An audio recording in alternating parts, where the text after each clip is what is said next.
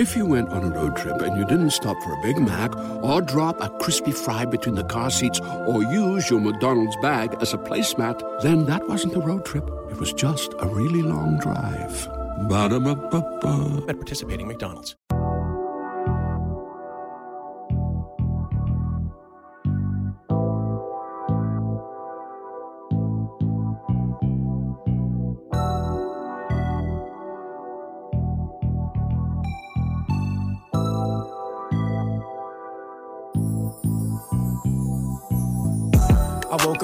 Wealthy today. My bank account might not agree, but hey, that shit on the way.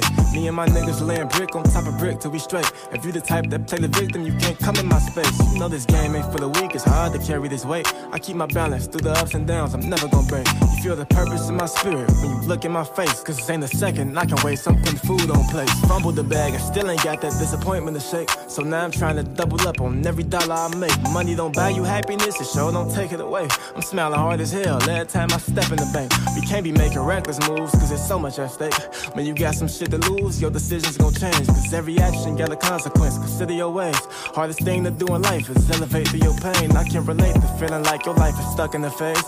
Giving effort, but results just keep remaining the same. Have some patience with yourself, shit ain't as bad as you claim. I seen the homeless nigga smile while he was standing in rain. It's all about perspective. I'm chillin', catching blessings. And cryptocurrency been bustin', and I'm well invested. Know that if she rock with me, then she gon' stay protected. Cause even when this shit get hectic, I ain't never stressing. I'm legend. I woke up feeling wealthy today. My bank account might not agree, but hey, that shit on the way. Me and my niggas laying brick on top of brick till we straight. If you the type that play the victim, you can't come in my space. You know this game ain't for the weak, it's hard to carry this weight. I keep my balance through the ups and downs, I'm never gonna break. You feel the purpose in my spirit when you look in my face. Cause ain't a second, I can waste. I'm putting food on place. Mill. Welcome everybody to another episode of the Black Wealth Renaissance podcast. Your boy David Bellard, one fourth of the Black Wealth Renaissance. Checking in with my brothers. How y'all feeling, fellas? What's good? What's good? What's good? It's your boy Jalen, man. Another quarter of the BWR podcast. I'm feeling great. I was kind of like under the weather this week, kind of congested, but I'm feeling good, y'all. It's because he turned up too hard for his birthday. Oh my god. Yo, what's good, everybody? It's your boy Kelly here, checking in, checking in on a lovely Saturday. Got a great podcast ahead of us. Been feeling good, feeling great. You know, how you doing over there, Jared? Hey man, I'm feeling great over here, man. It's another quarter of the Black Wealth Renaissance. Your boy Jared checking in. Hey Kelly, well, I see you sporting that that, that nice new polo over there. Can you tell me a little bit about that? What, what was that, man? Man, what's that- what's that man?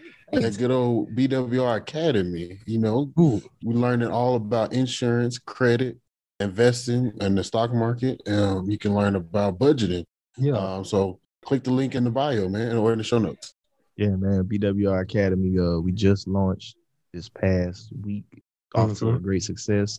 Got a lot of stuff planned in there. I know we got the savings challenge. That's one of our big things that we really want to, a big initiative that we want to, a lot of people to get on. We're trying to help a thousand families save up collectively a million dollars to invest in assets, pay down debt, and just really improve our lives financially together as a community. That's really what the focus of the whole academy is.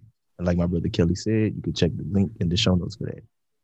But as always, y'all, y'all know we got a great episode planned for y'all today. If you are watching this, you can see to my left, we have another great brother, man. Absolutely killing it out here in the real estate game. Uh, brother from Philly. He has over a hundred rental properties. And last year in the pandemic, this man bought 70 units. Sheesh. 70 in a year. None other than Mr. K.R. Robinson. K.R., how you doing, my man? You chilling. Sheesh. Appreciate you coming through, man. Come on, man. He's chilling. But come on, man. You doing more than chilling, bro. You turned it up, bro. Yo, I'm mad excited to be here. I had to come and spend some time with you cats. You changed the game up. Like, Hey, I'm mad impressed with you guys. You remind me of like Lil Wayne and them when they were putting like uh, the South on the map. You had New York and the West Coast making all that noise and hip hop. You guys like, no, we gonna be heard. We gonna let Dallas, let everybody know look, we repping for down here. So I'm mad excited to be coming in here from New York. Hey, man. We appreciate you, bro. Appreciate you for pulling up, flying out to the D, man. Thank you so much. And really just happy to have you here. And definitely can't wait to get into the episode because some of the things that you've done, some of the things that you've accomplished, it's amazing, bro. Like, Mhm. besides just the 150 units, He's worked on Wall Street, went to Ivy League school. So we're gonna let you do a little bit of introduction on yourself. Can you let the audience know who are you, Mr. KR? Like before the 150 units, like how'd you get there? What made you want to take that step? So I grew up, and a lot of people that know me know I grew up in Philadelphia with six siblings, single parent household. We were mad broke. I remember moving around so much. I tell people I have a PhD in being a tenant. And one story I remember vividly. I remember one time we had this elementary teacher. Our house had burnt down, and we were chilling like in the living room. And she bought some KFC. It was original chicken, and she had cold. She had macaroni and cheese, and she had some mashed potatoes. I was like, damn, yo, I need my coleslaw. But look, beggars can't be choosers. So I just ate it up. But I remember looking at the stars because the whole third floor was missing and you could see the stars. And I was like, look, I never want to be this broke ever again in my life. I was like, I want financial freedom. I want to be able to build a legacy. And from that moment, I start busting my butt. So I went to public school, just worked really, really hard, bust my butt off, working part time while I was in school. Then I got a scholarship, went off to Bowdoin College in Maine, bust my butt off, then went to Wall Street and was able to work at Goldman Sachs. And it was crazy, like the things I was able to work on. And then I said, look, I'm going to go into real estate because when I was growing up, you would see like crack kids, you would see like drug dealers, you would see bus drivers, you would see businessmen, homeless people. All those people had to be replaced. And I said, I'm going to replace the businessman. And so mm. I got mad focus on how do I become the businessman because that's who I'm going to replace. And then in 2009, I bought one rental unit. Then by 2018, I had nine rental units. Then by 2019, I had 35. And then 2020, I had 105. So I said, look, I'm going to stay the course and I'm going to run up the score. So when I bought that first crib, I was like, yo, yo, yo, if I ever be in a position I have money 10 years from now, yo, I'm gonna buy everything. And so I went from that one property back in the day in 2009. Then 2020 came and I said, look, I got to get me 70 units. Mm-hmm. And it was so crazy because in 2018, I was still working. I was like, yo, I'm doing my thing. I'm killing it. I'm making $85,000 a year from my nine rental units and still got the nine to five. I'm a beast. And then when 2020 came, now I make over $100,000 a year.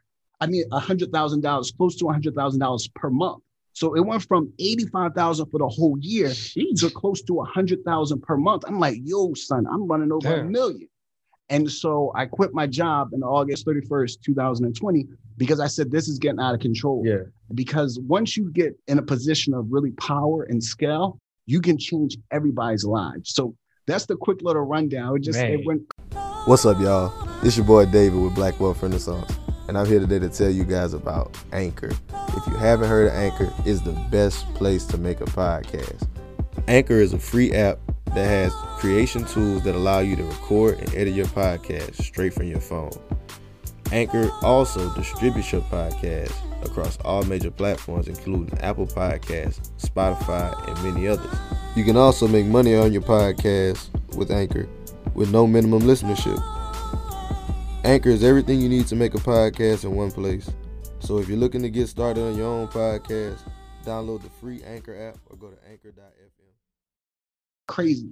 Damn. So there's a lot of stuff in there. I kind of want to peel back too. Like even just like with the beginning, and like the origin story, yeah. bro. Because I ain't gonna lie, I moved around a lot too. Like he could tell you. Yeah. Like we said, we've been best friends since eighth grade. Like I might be a PhD tenant too. Uh-huh. Like I'd have been like I have a running joke for myself. I've been like, I've been to every school in like the parish and I know everybody from around there. So I think that's really important because you didn't let that environment take you over and you said, I'm going to do something about this. And you decided that day. How old were you whenever this happened? So that happened. Maybe I was like uh kindergarten. So that's probably what is that like six, five, or five, yeah, five or six, yeah, yeah. That young, yeah. Damn. So you're that young, and you had the wherewithal and the mental process to say, you know, I never want to be in this position again. Never, never. I remember middle school where we were so poor at one point that we were having a cookout and it's like 10 or 15 inches of snow outside. And I'll never forget that saying, damn, we don't even have electricity and gas. We got to use the barbecue thing. I said, I'm never going to be this broke. But I said, I'm not going to be a victim of my environment. Mm. I'm going to be a victim of my dreams mm. and ambition. So as long as I elevated my way of thinking, I was like, nobody could stop me. And so that's how I changed the game. Mm. So, how did you even get to that type of thinking process? Like, were you reading books? Like, what was the positive outlook Yep, look gotcha. on you that kind of fostered Gotcha. this So when I was like, I was crazy in middle school, you know, hooky and doing all that stupid stuff. And that means you're skipping school, you're not focused, Mhm. and you mad happy getting a C. Like, yo, I got a C because I'm cute. Don't be hating. Like, and if I get a D, that's because you're on my dick. You let me go. Like. Everybody loves McDonald's fries. So yes, you accused your mom of stealing some of your fries on the way home. Um, but the bag did feel a little light. Ba-da-ba-ba-ba. For real, yo. F out of here. So my stepdad came into my life. We were mad poor at the time. My mother said, go live with your stepdad. So we lived with our stepdad. It was like about like 15 of us, like in a studio apartment, mad broke. And so my stepdad was like, look, I can tell you what it takes to be successful, but do not do what me and your family members are doing. So like a couple of my family members, teenage moms, my brother went to prison for attempted murder. And I was like, yo, I don't want my life to be like that. So my stepdad was like, look, don't be an F up like us. Just believe that you can change the world. And if you do that, I trust me, you'll be successful. So he opened my eyes. But I was always worried because I was like, my mother has a good heart. My stepdad has a good heart. The church, everybody raising money, always being broke. So I said, if I can be a compassionate person and understand money management and wealth, then I, in real estate, then I'll be able to change my life. So like at 13 or 14, I start going to like the University of Penn, Barnes and Noble bookstore and start reading books. And so while everybody was just playing sports, I was reading books, working part time, and I would play sports sometimes, but I was just devouring books. Mm. And so I said, let me change the game up. And so that's when it all started from right there. Like, What- what kind of books were you reading back then? Oh, I read Think and Grow Rich, A Black Choice. mm, I love that book. Yeah. That's yeah, that's a great book. Powerful. So I read the Bible from front to back, and I was like, look, if I'm a Christian, you know, I got God on my side, nothing gonna stop me. So I read that. I read Malcolm X's book. I read The Biology of Success. So I started to change my mindset, my Mhm. health, the way I create routines, because if you have the right routines, you're gonna be able to be successful, even if you're mediocre. So I start putting in place things like that. man, That's hard. yeah. So I was like just looking at it and thinking about. So you said the exposure, like to the books, it really helped you. So I know you said you went to college and you bust your butt. What led to you getting that job on Wall Street? Like what major So- and stuff did so you go what's for? so crazy is that my life is kind of like one of those movies or something like that because the senior year that I went off to college, my brother, one year younger than me, went to prison for attempted murder. Mhm. And so that just made me say, wow. And then when I was a junior in college, my sister was murdered and I had to keep pushing forward. So I've always had these real pivotal moments in my life saying, look, you have to make a decision in your life and go this way or that way. And so that always propelled me to keep pushing harder and look at the world very differently. Um, so that was always that bump. Like, it was like, this is real. Like all these other people talking about theoretical stuff, they just talking about hot water. We talking about people's lives changing and losing your life. So that kept motivating me. When I would go home and see like my little nieces and nephews or what have you, and I had like an internship, I was crushing. I got a full time. I made like ten thousand that summer doing that work, and my mom was like, "Come home, your sister has been killed." I'm like, "What? What are you talking about? Like my life is about to. I'm about to be on Wall Street and graduate from college. No more bad stuff can keep happening like this." But that will motivate me to just say, "Yo, you got to keep pushing." Mm. And that's crazy because like being in Goldman Sachs is like the top tier of the Wall Street. You know, that's not something to just scoff over. So how did their mindset or working at that company kind of help you? that yo that was crazy because it was like it was wow it was like 300 people in the front office doing the investment banking i was doing like they'll hire people they'll put you in hr you like, and stuff like that but we had like 300 and the front office from around the world that came to new york for training and five were like african american you may have some africans and stuff like that but you have Mhm. five african americans and I was like, holy crap, yo, this is a whole different league. And he had to go through six weeks of crazy training. And then there's an article that came out recently, like how first year analysts at Goldman worked like 90 plus hours. And that was no joke. I literally had to work 50 hours nonstop at one point. And I went to sleep like on a Friday at 9 p.m. and woke up on Saturday at 10 p.m. to go pee. And then went back to sleep on Sunday.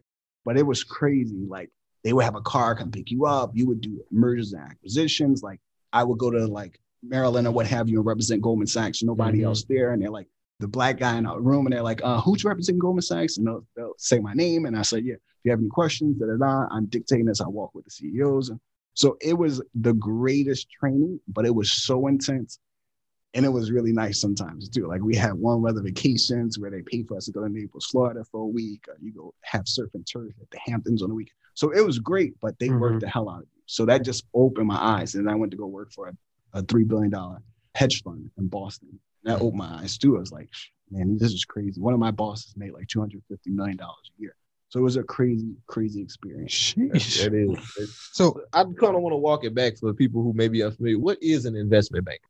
So you have an investment bank. The investment bank is very different from the commercial bank. So you Mhm. may go to a commercial bank, a regular person, and go put deposits in. You get loans to go do business on a local level.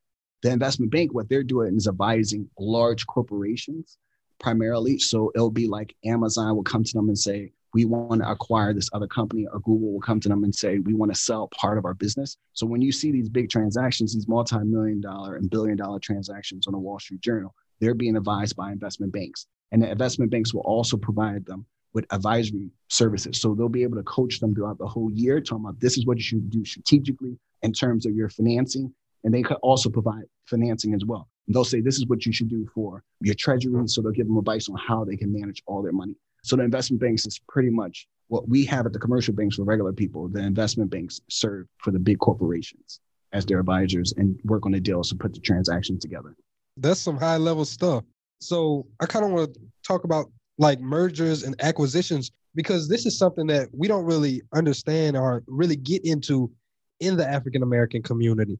So, like with mergers and acquisitions, how can we benefit from some of these things? Like a lot of times we start businesses just for a livelihood instead of thinking of starting a business to sell it off mm-hmm. so it can be acquired by a larger company and you don't understand like how that could really change your life yeah like with ring and with amazon they acquired ring and like Yes. he gave up the business but he got a lot in return as well Yes, yes. So in our community, what you can have is so for instance, you have the Black Wealth Renaissance, you also have like Black Real Estate Dialogue. And those are two different podcasts. Someone can come along, maybe KJ Consultant, and I say, I want to buy both of you. So I want mm-hmm. you guys to keep working. You get to work on for the next five years. I'll pay your salary. I want Sam to keep working for the next five years. I'll pay your salary. But you guys may be able to walk away. You're young with a few million dollars. You're like, yo, we, we came up. So like, this was nice. Then you guys can go start another venture. Mm-hmm. Or the other thing you guys can do is the two of you guys can just merge. And so your two audience probably will give you a larger platform that you can have more sales and actually go and be able to negotiate and say, look, I have 500,000 followers. He has 60,000. Now we probably have almost close to 600,000. Now we're going to have a conversation with McDonald's or a conversation with Amazon and say, we want to have a relationship with you. We'll promote your stuff on our website, promote your stuff on our platform for this amount of money. Or you go to HBO because there's power in numbers. And so as companies decide that they want to move to the next level, you think about mergers and acquisitions, also exit strategies. Like a Mm. lot of people, you get excited about the beginning, but you don't know how the ending is going to be because you never thought about it. So you may decide to merge, you may decide to sell, you may decide to do partnerships. And that's how I think we should think about it. Or you may have a certain real estate type of business. And you, like one of my good friends, he's really big in storage. I do apartment buildings. And he said, How about the two of us decide to go and buy a commercial real estate brokerage, which we can be one of the largest brokerage firms inside the state of Pennsylvania. So it's like thinking like that. How do Mhm. we think beyond just this day to day where we're trading time for money? We're so obsessed with that. And we want to push certain products instead of sitting back saying, All right, I can make money with my hands, I can make money with my mind, but then how do I make money using my money? Mm-hmm. And so how do we get to that level? Mm. Right now, you got me really thinking about that's Reginald F. Lewis book. That's Right, the right. sauce book as well. Re- too. Reginald Yeah. F. Lewis, like the way he was talking about it, makes me think about a scene in there where he was talking like that where they acquired Beatrice Foods. Yeah, Beatrice Foods, Yeah. where he was just saying that that's what he realized the real game was. It's like he had his daughter in the factory with him. She he was like, we make this ice cream for two cents a cup, and we sell it for three dollars. This is how you make your money make money. We don't have to work none of this. Mhm. I just make money. Like for instance, I bought my largest apartment building. It's a 24 unit. I bought for 1.78 million dollars last year. And what's interesting is that it was owned by, I think, a Jewish lawyer. Two years prior, he bought it for 900,000. So in two years, he made like a profit of close to $900,000. He do a 1031 exchange, and he's able to put that money into something else. But if you listen to that 900,000, that's almost a million dollars in two years. So say he made 500,000 per year off of one transaction. And when I first started, I used to buy like a $22,000 house, put 15,000 into it, and I'm mad excited because I made out refi appraises for 115,000. I get $85,000. I'm mad hype. And now when I do these big deals, I said, Negro, please. Oh my God. They talk about almost a million off a deal. I used to be mad hype off of 85,000 doing cartwheels. I said, oh, hell no. I got to start playing with the big boys. And it's just amazing, like when we start to change our perception of what success is and what the possibilities are. Mm. It's crazy. Mm. That's kind of what I want to get into is how you started, you know, back in 2009. You said you bought your first property. Yeah. How did that go from just buying one property to So you're doing buying purchases great- for that's a great 1.7 million question. dollars? So that's a great question. So when I tell people delayed gratification is not your enemy, and discipline and desire and determination are your best friends. So I had to be realistic, right? You don't have a whole lot of money. Some people do. I wasn't one of those people. You, got to start where you are, cash your bucket where you are. So some people like, yo, KR, you took mad long. 2009 to 2018 to get nine units, you're going the slow route. You never going to catch up. You never going to be nothing. I was like, all right, you'll see, see, see. I'm moving like ghosts off of power. You don't even know what I'm doing. I'm making moves. You don't even know me. So you buy the first house. Say, for instance, you go and buy a house for sixty thousand. If you go to like a credit union, like American Heritage in Pennsylvania, but they're around the country, some of them will let you put fifteen percent down. So say you bought a house for sixty thousand, you put fifteen percent down, you'll need seven thousand and five hundred dollars. Say, for instance, that's you got the fifteen percent that already has a tenant inside of it. So you're mm-hmm. like, all right, maybe I can save seven thousand five hundred a year. So if you're just saving like five hundred times twelve that's 6,000. And then you figure out somewhere else to cut expenses. You got that 7,500. So then you can start buying one house over the course of several years. And while you're buying these houses, what we do at KJ Consulting is we teach you how to analyze markets and do deals across the country. So what we teach you to do is you'll find this house, be, buy easy breezy cover girl house. And what I mean by that is you take someone like Queen Latifah, who used to be all rough, and now she all pretty. So we find a house that look like it's rough, got good bones, we make it all pretty and not spend a whole lot of money. Mm. So the house I bought for like 60,000, I only spent about like 15, 17,000 to fix it up. And then it appraised for $146,000. dollars Mhm. So then I'm able to take out like almost a hundred grand or what have you. That hundred grand, you put that aside, right? I still got the nine to five and I keep doing it over the first nine years. Put all the rental income, say you're getting 6,000 per rental house, you're putting that aside and you're putting away the refi money that you get, which could be like 80,000, 50,000, 60,000. Before you know it, over a nine year period, you probably have 500, 600, 700,000 dollars saved.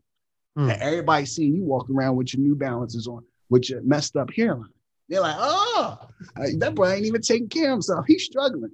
And then you say 2018, you got nine of those bad boys. And then what you say is now you call the bank. The bank's like, you got the three R's. You got the track record because you showed them that you know how to manage money. You got all the deposits going on. You got those relationships. You telling the bank, look, I'm legit. I'm serious. I'm ready. I'm just getting ready. So when I need y'all for a bigger loan, you can see I, I've been loyal to you guys. The next thing you got all the relationships with the contractors, the banks, and everybody like that. And then you have that reputation. So then you say, for instance, you got that 80 grand, right? So you got that one house, you got 80 grand. Now you could put that on a down payment for a triplex. So you bought a triplex for 200,000, you put 30% down, you need only 60,000. Bam, it's already occupied. You go buy yourself a 12 unit apartment building, say for 400 grand, you only got to put like 20 or 25% down. Guess where that 100 grand came from? Bam. That you money you've been your own money. holding. And guess what? This other powerful thing about this delayed gratification and focus. Guess who keeps all the ownership? You do. The black boy, because he decided to let it grow and take his time. And so you're building up that empire 2018, 2019. I went out and bought 27 units, all of my own money. And then in 2020, I'm running through my own money, it's starting to come down. But guess what? You got the reputation, you got the relationship, and you got the track record. So everybody start banging on your door from every color white, black, green, yellow, anybody. So my business partner, Joe Mears, my consultant's business, he actually was one of my students, a private student. Then he became a debt investor. Then he became an equity investor saying, yo, can I partner with you? And then we started a consulting business. So that's how you start doing the big deals. Like my $1.78 million deal, we had to put $700,000 down. Mhm. People want to talk about that it's hard to come up with 7,000. Then some people want to cry when they got to come up with 70,000. Imagine when you can command 700,000.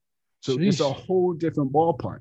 So I tell people be very focused on the brand that you're trying to create Mm-hmm. and make sure that you're setting the tone for how you want to operate your business. And that's how I grew from having an individual small business to a multi-million dollar business. I, I, love it. I love that so much, especially the point of like how you said it took you that time to get those units, right? Everybody wants to scale up so fast. Yeah. But whenever you scale up fast, is the thing that you pointed out there is that now you, Ownership. you, you're you're exchanging ownership because you're gonna have to either get some partners in here that you're gonna owe money or you're gonna owe them equity. Yeah. Or you gotta go hard money lender route, and you Yeah. got I- twice as interest. I've never used hard money. Never. Mm. I said, look, I'm gonna go my way, the cheap way. I was like, nah, you you talking about that type of interest? You're trying to rape somebody. I'm good. I'm gonna just go the slow route. Did that also that intelligence come from your years on Wall Street as well? Yes, a combination of the years on Wall Street and a combination of all that preparation when I was like 13 or 14, getting ready for the game. But another thing that we don't really know that why we get stuck in playing in certain areas like the one to four units is because we don't really understand how to run a large scale business. Mm. So we don't understand what it takes for the bank. So my business partner, he had zero units in 2018. He decided to partner with me. Of course, you got to give us some equity, come work with me. But now he had 60 doors. So the other thing we have to learn is that understand who you should partner with, but also understand how it works. So if people don't realize if you want the bank to give you a million dollars for an apartment building, they have a number of things they're going to require. One is that you have some experience, Mhm. two, that you have the down payment, and three, that you have the net worth.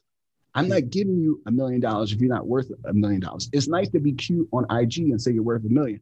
But when you can show me that your name is on the back of a building, when I go look it up in the government files and it says my all my buildings, you can check the receipts. They'll say KR, KJ. They'll something that starts with KR because I'm the boss. Then you know you're doing it right. But most people don't realize that. They're like, what? The bank want to see this? The bank want that? They're not going to count my personal residence? That is where we lack that knowledge. Hmm. So it, it was some things that you had said before, like was it the 1031 exchange? 1031 exchange. So can you explain what is that? Like how him rolling that money over Yeah. was advantageous and how to Yeah. use that? So that was very powerful for him because he didn't have to pay any taxes on the money. He just had to put it back to work within a certain amount of mm-hmm. days, like 45 days or what have you, where you have to find an, another investment equivalent in price. It doesn't necessarily have to be an apartment building, but you could buy a portfolio of 50 houses, but you have to find something within a set time period and use a third party where you never touch the money. It goes directly to the third party. And then you close on the transaction and you pay no taxes to Uncle Sam. Mm. So that is the vehicle that's used on a regular basis. So 1031 is just for real estate. Yes, just for real estate. It used to be for stock, but they stopped it. It's only for Mhm. real estate. But what's funny is the really well-off people, the ballers, they it's their refi cash out. It's the same way of like, you know how young people are like, yo, I just did a refi cash out, no taxes, baby. I'm doing it. The real well-off real estate people, they say, I'm gonna do a 1031 exchange and just level up. Because you're putting that money into something that's worth mm-hmm. more. So therefore, it should kick you back a higher ROI. Yes. And you can use that entire 900,000. Now that can be your down payment. Before it was the price for purchase mm-hmm. for the regular property, but now it's your down payment for something bigger. Mm. mm. That's the game of Monopoly, man. Like that's the true game. Trading of them four wealth. houses for that hotel. Yeah. That's And then- crazy. So and then it's even crazier. The portion that I don't want people to miss is what you said that he made half a million dollars a year. So it's like once you make that type of money, once you put that into a deal, it becomes a lot easier, I'm assuming, to be able to make those large amounts of money because you're using that type of money, right? Absolutely. That's a great point. Now you get excited when you own like one rental property and you say I'm making, let's say a thousand dollars, you're making twelve thousand off that property. But when you buy these big deals, I'm looking like a five million dollar deal outside Chicago, and the annual rent is close to eight hundred thousand dollars a year. So when you start doing those bigger deals, you start to realize that just by raising the rent a little bit and cutting the cost by a little bit, you're making so much money. It's not even a game anymore. It's like it's so it's so on a different level. You never want to go back. You're like, yo, if I get hit by a bus tomorrow, my family, I don't even have to buy anything else. But I am going to buy more things because I really believe in transformational wealth. Mhm. And I think it's really important. A lot of people talk about this generational wealth, which is like uh, top to down, north to south, which I buy a house and then my family in 40 years benefit. Transformational wealth. And this is something I've been pushing at KJ Consulting is that what I was like, yo, I'm already on, I'm worth literally over 5 million. I said, look, I'm going to help my family I said, my brother, go get your damn real estate license. He was like, ah. Then he eventually did it. When I do a million dollar deal in Pennsylvania, he gets a 3% commission. He gets $30,000. But guess what? I tell him he need to go buy a house. So now he and his wife and five children have a beautiful house in Abington. He was able to use that for the down payment. So now we just transformed his wealth. Mm. Not only that, he worked on another deal with me, million dollar deal. He gets another 30,000. Guess what? I tell him go open up a Roth IRA so that he can build for his generational wealth. But guess what? He helps his in-laws out. They were living in an apartment. Now he gifted them money. They bought a duplex. So now he transformed their wealth. So that's what I mean by transformational wealth. We're changing our wealth and our situation today. Mm. My niece and my nephew, they're interns. Also, my other brother, he helps out with the landscaping. My aunt, she helps out with the cleaning up the 85 units in the Philadelphia area. So that's what I mean by like, you, we got to change the way we think about things. I think generational wealth is cute, but I think transformational wealth is what we need today. And we mm-hmm. can't afford to wait 40, 30 years for the next person to benefit. That's a bar. Hey, that, that is a bar, man. Like that's some powerful stuff right there. Because, like you said, you're taking it from just where I'm just worried about me. Now I'm helping everyone else out. But and like what people don't understand, what that's doing is now like everyone is able to really build up the community. Like you're really building up your community from within. Because one thing that we do see whenever people focus on building for themselves, now you become the breadwinner of the family. And now anytime something's wrong, mm. You're paying the they- black tax. who do they call? Who are they looking for? But what you're doing is you're helping your family eat off of your wins as well. And I think that's smart as hell, bro. And another thing that's really deep, that's a lot of people, they're mad selfish, is that you write the loved ones in your will and you give them equity in your LLC. So that when they show up for work to help you with your business, they're not just showing up for a paycheck. They get to tell their families, look, that's your that's your dad's building. Not only your uncle's building, that's the family business. That's ours. So I tell them that's ours. It's like me picking up the phone and like Denzel in the movie American Gangster. And they said, Boy, your brother's on the phone. Get on the phone. Get on the phone. He wants y'all all to move up to New York. What I'm doing is getting on the phone, call my family. I want y'all all to move up to the million dollar role because we're no longer be on the bottom. So people say, What's your legacy? I'm not self-made, I'm community made. So when my family members become multimillionaires, that's my goal. I already left that. I'm good. Hey there, ever thought about what makes your heart beat a little faster? Oh, you mean like when you discover a new track that just speaks to you? Yeah, or finding a movie that you can't stop thinking about. Well, get ready to feel that excitement all over again because Amazon Prime is here to take your entertainment and shopping experience to the next level. Absolutely. Prime isn't just about getting your packages quicker. It's about diving into a world of endless possibilities, from the latest releases to exclusive content you won't find anywhere else. And don't even get me started on the music. Prime offers concert specials that will transport you right to the front row. It's like being at the hottest gigs without leaving your living room. I use Prime to tap in with some of my favorite artists' live shows from any and every genre of music. Trust me, Prime is a game changer. It's like having a personalized superstore and entertainment hub right at your fingertips. So why wait? Head over to amazon.com forward slash prime and start experiencing entertainment like never before. Mm. Hey man, that's powerful as hell. Mm. I, I want to know what was the inspiration for real estate though? Because being on Wall Street, you could have easily got wrapped into the stock market. You know what the motivation for real estate was? Growing up mad poor. And I remember my stepdad talking about, man, I know this neighborhood going to change. Or just seeing my family members and just seeing a struggle. And I was like, man, I want to own something. I want something tangible. I want to have something that I want to figure out there's a need in the community and I want to change it. Because I was like, some of these mentors are slumlords. They don't know what they're doing. I said, I can come back and buy this whole block or buy this whole neighborhood and change the whole game. Provide people with high quality housing. What I say is you're going to get a champagne experience paying liquor prices. Mm. So I'm going to give my community, especially, but now I invest in communities with diverse people because as you move up, you may start focus, but you're buying numbers. So you're going to start buying even more communities that are not predominantly black. But that was the main focus at the beginning was like, look, I got to come over and take over the block. Mm. Buy back the block.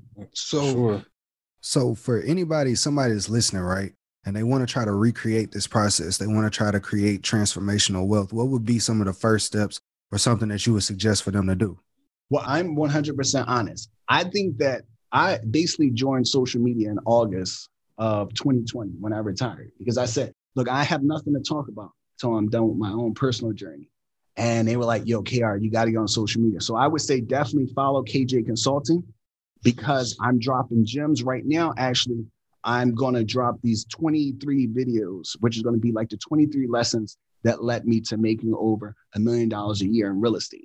And so I think that's going to be important, but also a list of all the books that I've read about Mhm. business and real estate and leadership. So I think that's very important. Then I think we have a course. I think I have the best course in the game for real estate. Talk about it. I- It's like I think we like the Apple of real estate. So KJ Consulting, we're doing a course four hours, virtual course. I teach you all my game plan, how I analyze a market. I have students invest in Columbus, Ohio. I have students in Maine, Indiana, Georgia, Maryland. We all over. I'm in Harrisburg, Philadelphia. Teach you how to analyze a market because what happened is that we're so stuck and emotionally attached to where we're localized that we don't even know how to pretty much be nimble. We got to be able to go to any different market and make money. And so some cats don't know how to do that. So we teach you how to analyze the market, give you our Excel templates. And then on top of that, we give you case studies on how I did certain deals, my business partner did deals. We just plug the numbers in. But guess what? It's not a one night stand. Sometimes you get the course and they tell you just keep popping. I'm like, no, no, no, come back because you're not going to embarrass me. So we're going to do check ins for the next 12 months, once a mm. month. And you only pay $349, one time cost. Man. And people like, yo, some people pay five, 10,000 to keep. No, I'm not doing this to get rich. I'm doing this for my culture. But I think that you need to pay because I think we have skin in the game. You're more motivated. Thanks. so I'm not trying to make you broke. I'm trying to teach you so that we can create this movement. So that's what we do at KJ Consulting. We teach you my template. And I don't know everybody else's template. They may not work, or they may, but I know mine work. You don't have to be a genius. Hey, that's a five million dollar What- template for three hundred dollars. What is even more incredible, you get that ongoing access to not just send us questions, but you get access to our team. So our lenders, our most mortgage brokers, Wow. our property managers, Oh wow. you're getting all access to. You get the full package because I want you to walk away and say, "Damn, yo, that cat changed my life." Like he didn't come in here and try to rate me. I don't know how people. I, no offense to those people that want to charge ten dollars, fifteen thousand. How some of your students only make ten thousand, fifteen thousand for the whole year. You take one hundred percent of their income. How are they mm-hmm. supposed to come up? Yeah. Yeah. But let me That- stop. No, no, bro. That, that's facts. Look, and like for everybody that's listening right now, like our people, our BWR people, can we get like something special from like a little BWR code? Tell them like click down right now and get that if they they really interested. Because I know you've been on here dropping gems, bro. Like you've been educating, and I know that a lot of people could benefit from that. Well, since you pushed this, I will tell my team to give you like a code. Will be like BWR, and then you guys will get it. Just Come on, y'all. Hey man, appreciate that, my brother. Y'all, y'all can't say we don't never do nothing for y'all, man. It's true. The thing is that it's not rocket science. It's just that the people that do have the knowledge, they sometimes don't want to school us, and that's what keeps us from being behind. Like Hmm. it's so to me, it blows my mind. I'm like, yo, imagine you can put on, you can help like how y'all gonna help a thousand families. That's why I say, if I can help a thousand students just change the game for the whole family generationally, it's not even worth it. Transformational. It's trans. So, that's what I'm trying. And to are you teaching them the transformational transformational technique as well? Oh yeah, in the course, we're teaching how to build your team. So we're gonna give you the questions, tell you like what you should ask your property manager, with your broker, with your family. How do you think about putting together a team? So the transformational wealth is understanding the key elements of truly building wealth. And hmm. it's an ongoing, like a 12 month thing. So we're there to ask you questions, push you, tell you what you should think about when you're talking to the credit. Like we had one student, she said, I applied to this one credit union, they rejected me. I said, go talk to another one. She was like, what do you think? I'm nervous about this. We'll cut back the loan if you think it's too big. And she's like, oh my goodness, it's not you really care. It's like you're not charging me every time I ask you a question. I said, no, because you took the course and that's what we want to do. Now, after 12 months, the training wheels come off and you're on your own. You're not, we're not But that's you still had a whole Like a whole not- year worth of like training. Like, come on, man. we're not going to hold you forever. Yeah, You got to grow up at some point. let go the hand. that's dope as hell, bro. Before we get back into the journey, I gotta give a, a quick shout out to our Yeah, yeah, sponsor, yeah, man. yeah. Aspira Water. We over here drinking on the alkaline water, man. That 9.5 pH, good for your insides, trying to keep yourselves healthy. Y'all look into that Aspira Water. We got the Yeah. discount code, guys. I don't know if y'all knew, but we got the discount oh, code. Oh yeah, yeah, yeah. I didn't know that. Discount code BWR10, correct? Yes, sir. Shit. Yeah. Hey man, that's a whole other blessing. Look, Hey man, Down where there you in the coming show with all of these discounts? Hey man, Y'all look, better go get y'all some water, man. audience The best way, man. Black.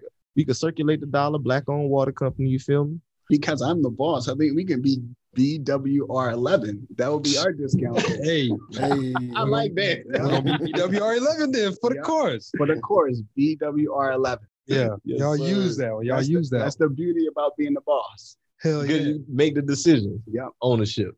and I kind of want to get back, Back to into it. You know, we talking about it. What was some like lessons that you, some growing pains that you I, had I to still- go? I kind of want to go like still into the journey because we didn't really. I know we got up to the point where you started the consulting, you got the students and all that, but we didn't really talk about you acquiring those seventy units in that one year.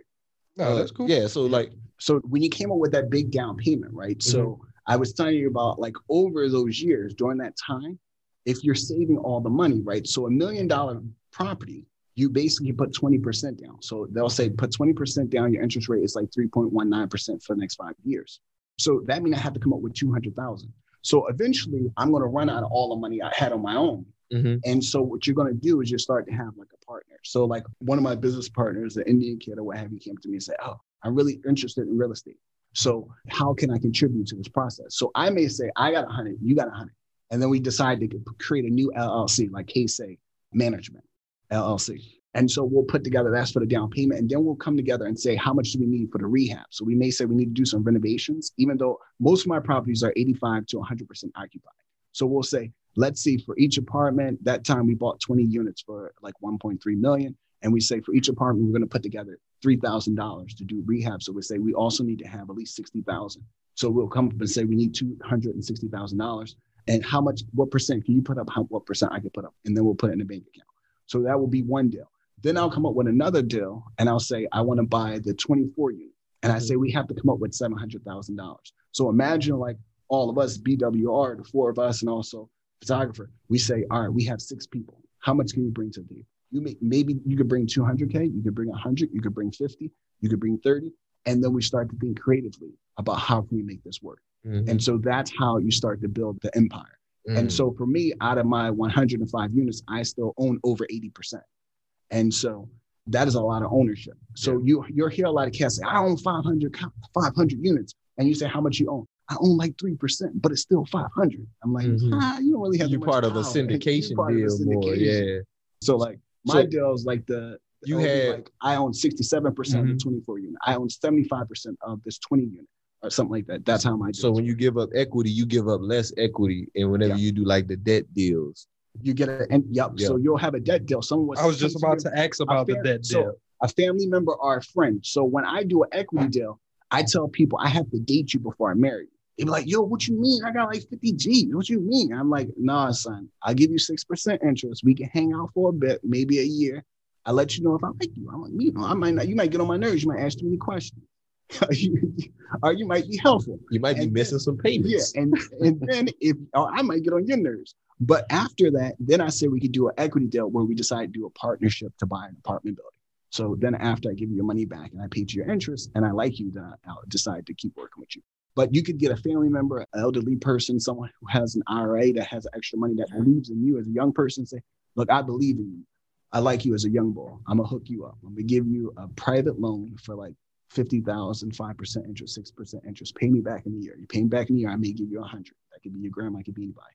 As opposed to going to hard money lender. And that's like that's what you would call a debt deal, right? That would be a debt so, deal. Yeah, like they give you the 50 for the down payment. Yeah. You give them back the five to 10 percent. Yeah. And then everybody's good. You Yeah. Never we washed our 10%, hands. like five to six or Yeah. seven. Yeah. Okay, so five to six or seven, but everyone's good. Everybody's But good. the equity is You keep whenever all the equity but- you do the debt deal.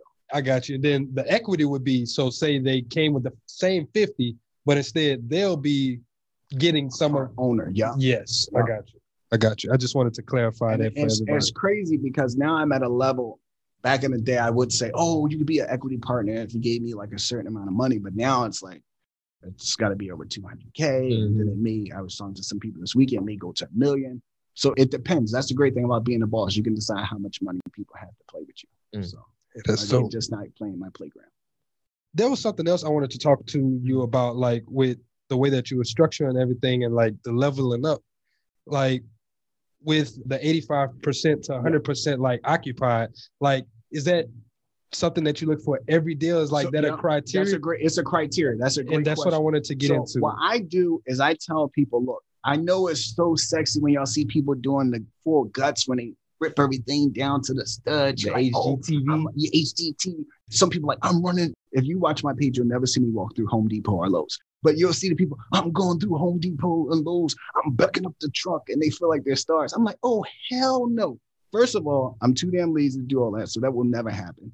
When I first started out, I would run through the real estate streets. Now I run through the real estate systems and processes. So I will have my team call me from the store. They can do that. They can run through the streets. I'm more focused on how do I do big deals? How do I raise money? So that is a very, very important part.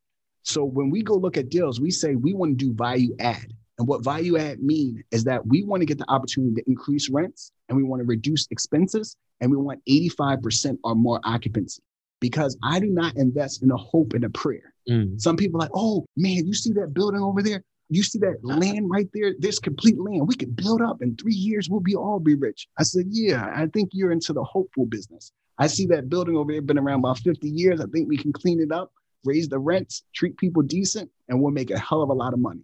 And that's what I go for. So I do not do the value add is very different from the full guts or new construction. I have no time to hope and pray that we can fill this building.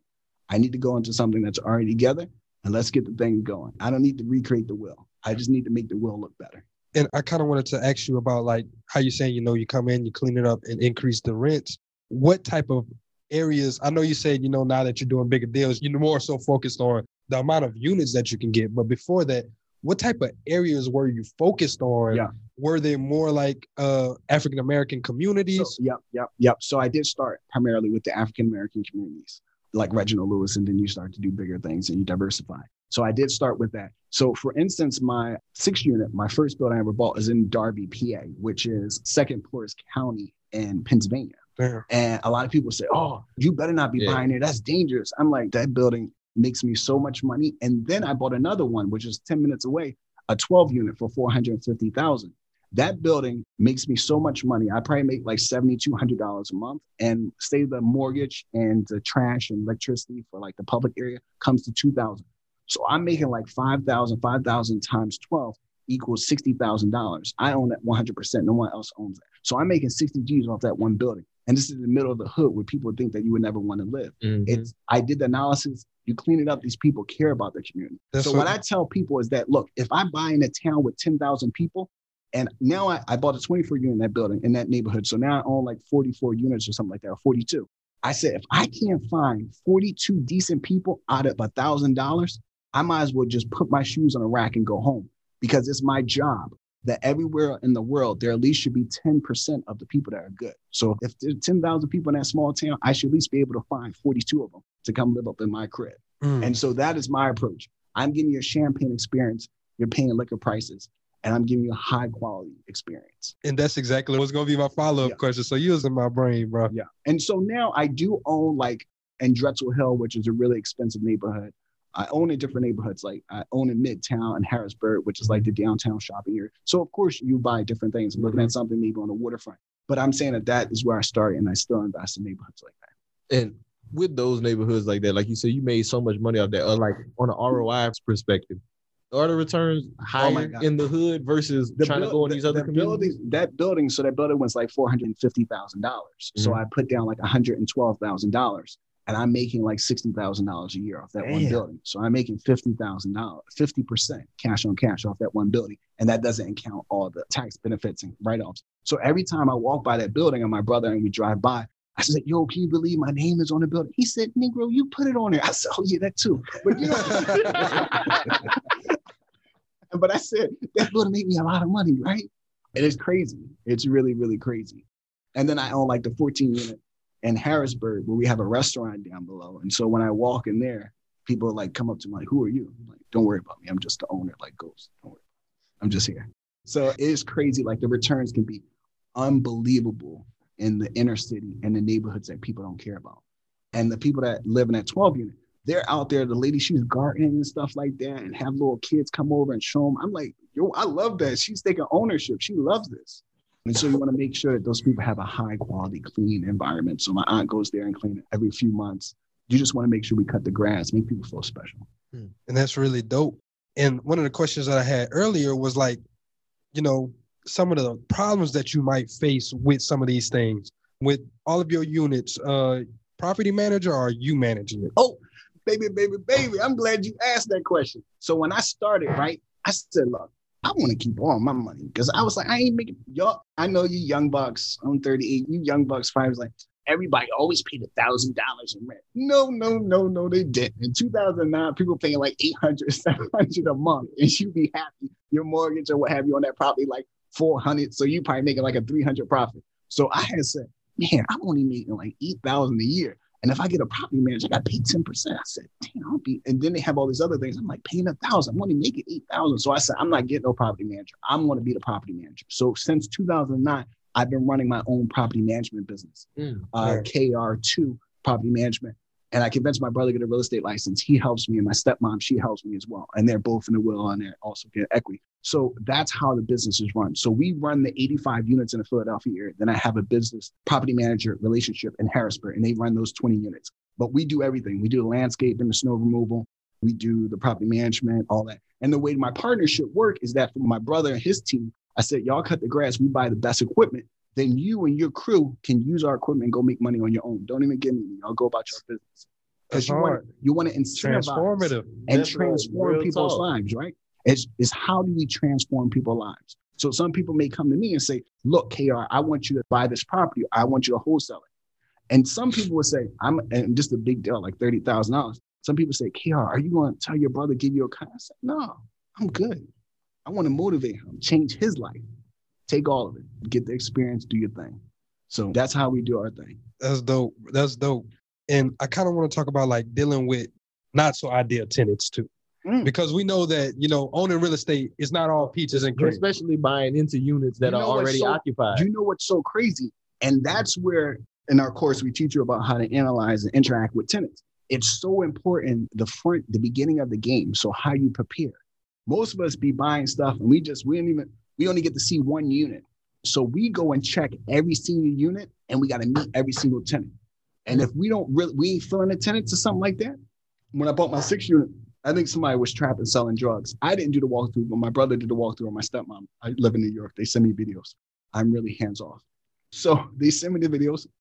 I said, oh, hell no. That cat got to go. In apartment six, that Negro selling drugs. He's making weed. We got to get him out of there. And in the contract, what we'll say is that that person has to be evicted before we'll buy. When something happens to your kitchen, you might say, This is ludicrous. But that won't fix your home. That will only get you the rapper, Ludacris. Having trouble? Don't panic. Don't be alarmed. You need to file a claim? Holla at State Farm. Like a good neighbor, State Farm is there. That's right. You can file a claim on the app or call us, Thanks, Mr. Chris. no matter how ludicrous the situation. Like a good neighbor, State Farm is there. State Farm, Bloomington, Illinois. And so you write that into the contract saying, Mm. Oh, wow. uh, the unit number six has to go before we get out. Or the units in seven and eight, they're too ghetto, they got to get out. So we do a walkthrough every single apartment. So that's a really good question.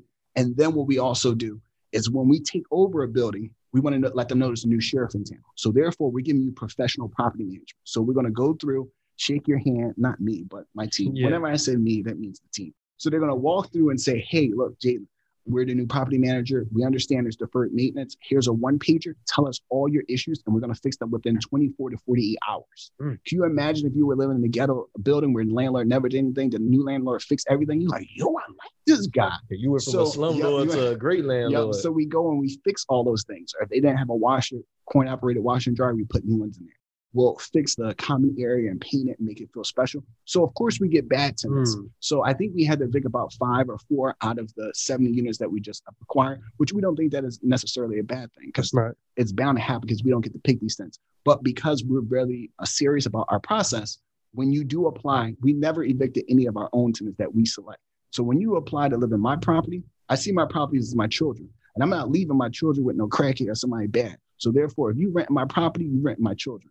So I'm going to interview you, and we're going to do the background check and credit check. You're going to give me your ID, and if you make it the final rounds, we come into your crib. Whatever's on your ID, we're not meeting you at Starbucks. We're not meeting you at Pookie's house. We're meeting you at where you live. We want to meet you, use your bathroom, have a conversation. And if we go to the porch and it look kind of messy, it's the porch for me. You ain't coming to my crib. So we will reject you. So that's how we pick good tenants.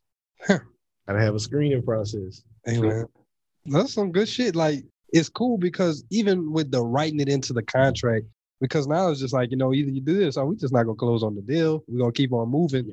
And I think that's really good to have like in your criteria and understanding, like you said, how to analyze and break down those deals fully. Yes. Because I know some people, yo, they be just happy, be signing stuff and be crying in a week or two after closing. Like, oh my goodness, we only looked at one unit. I thought we could handle these tenants. They like, it's crazy. It's like Compton. Like, no, we trying to fix those issues. Like, if it's too messy, I'm good. Like, the funny thing is, I go to apartment building. Well, I don't go. My team go to apartment building. It looked like the whole back room falling apart. No, we out. It's too much work. We ain't doing all that. Why? There's so much out there. Like it's like ice cream. You got so many flavors. Well, I'm gonna pick the flavor everybody else is going through because they think it's sexy. It's Yeah. like mint, green, or complicated. I'm like, nah, son, I'm gonna go get the vanilla, the chocolate. and I'm good. Put a little strawberry on it. We good. We gonna do our rehab in two days, and we out. I'm making my money. I ain't got time to be losing sleep because y'all want to be making me do all this work. Lumber prices out of pocket right now. Yeah. I said, oh hell no. That's why exactly why I don't want to do full guts. They spend too much money. Hey, hey that's smart though. And I like that you got your criteria and you stick with it. One thing I also wanted to draw attention to, just for any listeners out there, I think one thing that was really cool is that you're remote but thorough.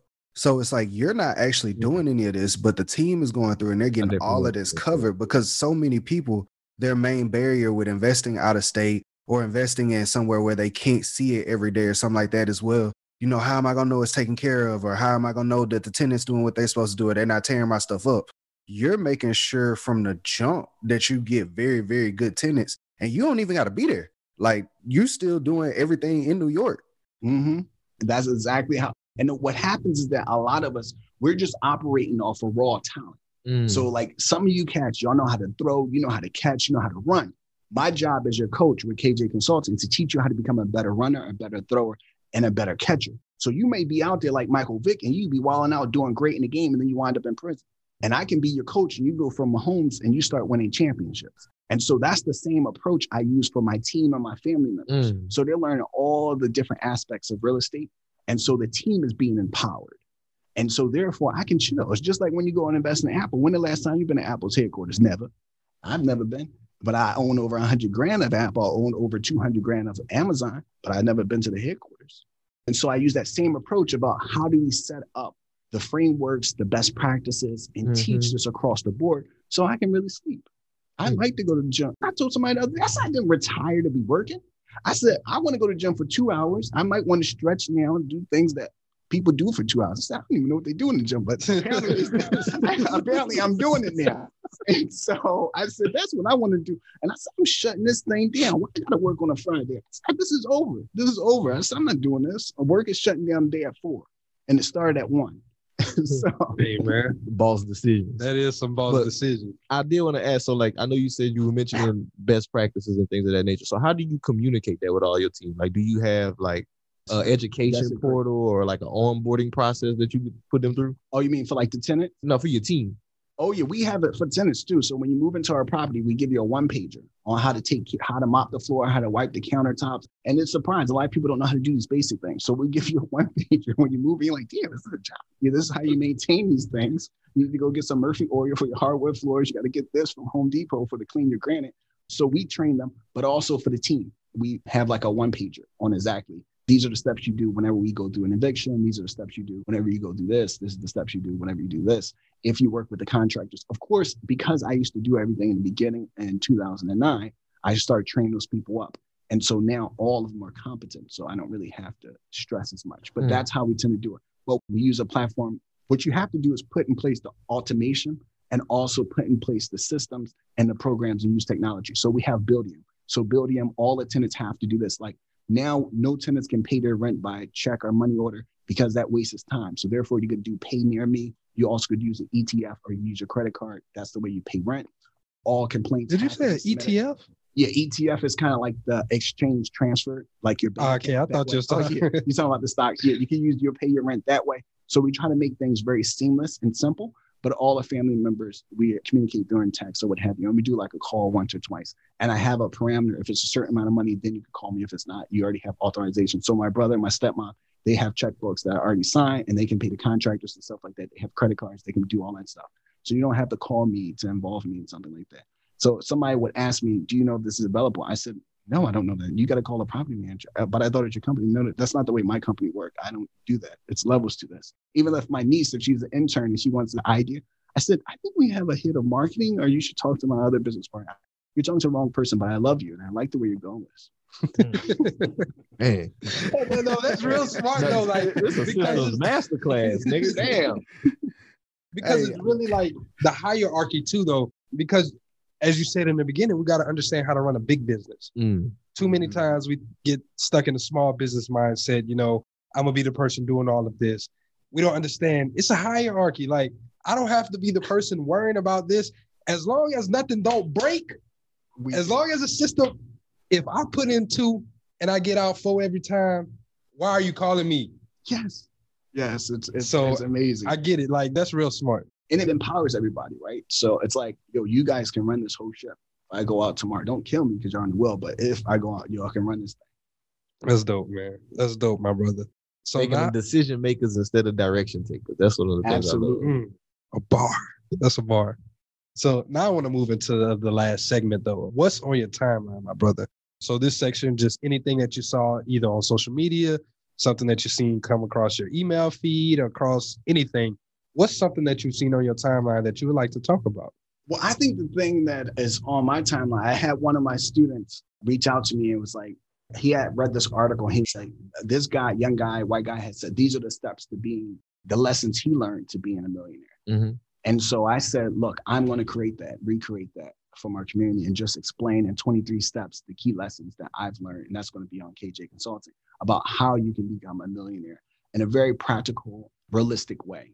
It may, it's not going to happen overnight, but if you put it in at least 10 years, you definitely will change your game fundamentally. And so that's the thing that's been on my mind. I've been thinking a lot about as I searched the internet for like, what are we putting out there to educate people? And I don't try to push, like, I understand some people do business credit, some people do credit repair. And I'm not trying to do all that. I want to teach you basically the algebra, the trigonometry, and calculus of doing real estate and put it in a way that you really can apply it. So that's been like my focus. Like, who's out there really trying to change the game, help people?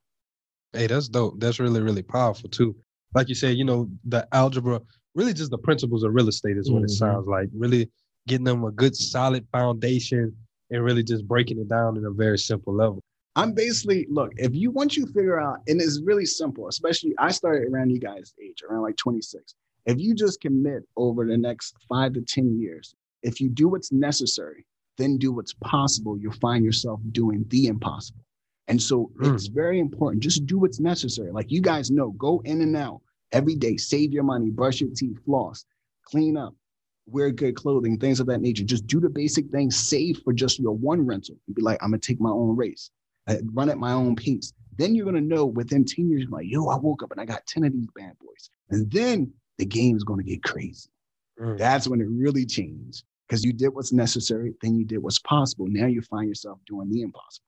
Never imagine the stuff that I'm able to do now. Blows my mind. Hey, that's hard, man. That's hard, man. Bad levels. KAYR that heat. Hey, came through and bust my head in this mug, bro. Hey, I love it. I gotta give it to Yeah, you. We've bro. been we've been slacking on our buttons because you It you was, yeah, it was a great episode. yeah real bro. talk. So can you let the people know Yeah, where they that's can follow you and whatnot? Yep. And once again, tell them about the amazing course that y'all got. And how they want to get consulted by y'all. Yeah, yeah. Everything. Gotcha. know. So if you want to follow us, you want to learn about all the things we're doing, go to KJ Consulting IG. That's K A Y J A Y C O N S U L T I N G. KJ Consulting. Click on the link in our bio to go to our website and you can subscribe where we send an email out telling you about what we're doing in our apartment buildings, increasing value and cutting expenses, but also on our page on our website, you also can find our course, which is on July 10th. It's going to be for four hours. It's a virtual course where we teach you everything about real estate, how to analyze any market. It could be Harrisburg, it could be Louisiana, it could be in Indiana, it could be around the country. We're going to teach you how to analyze the market, then analyze the individual deal. Then we're also going to give you a sheet of the 10 questions or five questions to ask your property manager, your mortgage lender, your loan officer, your real estate broker. And then on top of that, you're going to get access to my team, where we're going to give you access, pretty much show you the glove, and you can put it on if you want to invest in our markets, where we have relationships with property managers and we have our own property management business, where we'll help you pretty much find the whole deal and help you get on your feet. And what I really like to stress is not a one night stand. We're trying to hang out with you for a while, baby. So we're going to check on you for once a month for the next 12 months. And that's 349 one-time price. We're not going to keep trying to run up the, the bank and pity nickel and dime you. That's not the way we get down. So KJ Consulting, IG is where you can get us.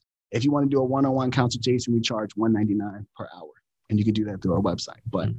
I'm telling you, we're doing some big things. We changed the game. We're hitting people Monday motivations, Tuesday tips, Wednesday workout tips, Friday literacy.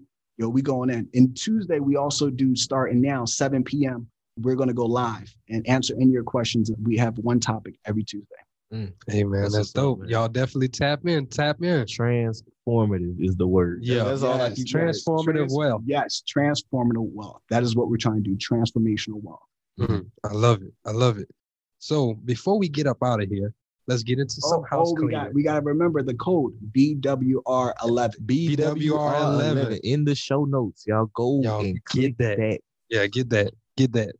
But before we get up out of here, let's get into some house cleaning. I definitely want to say thank you to all of our listeners who come in week in, week out. We appreciate you so much for being loyal supporters. Like y'all are family. Y'all know anytime y'all want to hear something different, y'all want to hear about a new topic, just leave it in the show, like leave it in the reviews. Uh, leave us a comment, a rating, a review, a five star rating, uh, preferably. If you are new to this, we definitely hope that this was a great episode. We definitely hope that you share with your friends. Make sure you click that subscribe button, please, so you can tap in and get all the newer things that we got coming out. We always have amazing guests because we want to make sure that we give y'all the best quality that we can. So that's what we're trying to do over here. Also, y'all make sure y'all go get our book, Manage Your Money Like the 1%. You can get that through the link in the description as well.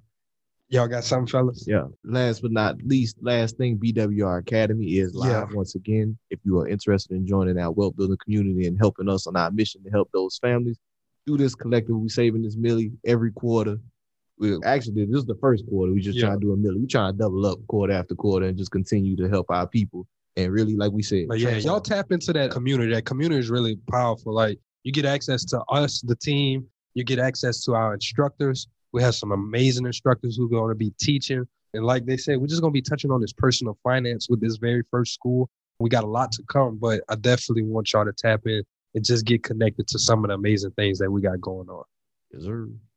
Well, on If you went on a road trip and you didn't stop for a Big Mac or drop a crispy fry between the car seats or use your McDonald's bag as a placemat, then that wasn't a road trip. It was just a really long drive. Ba-da-ba-ba-ba. At participating McDonald's.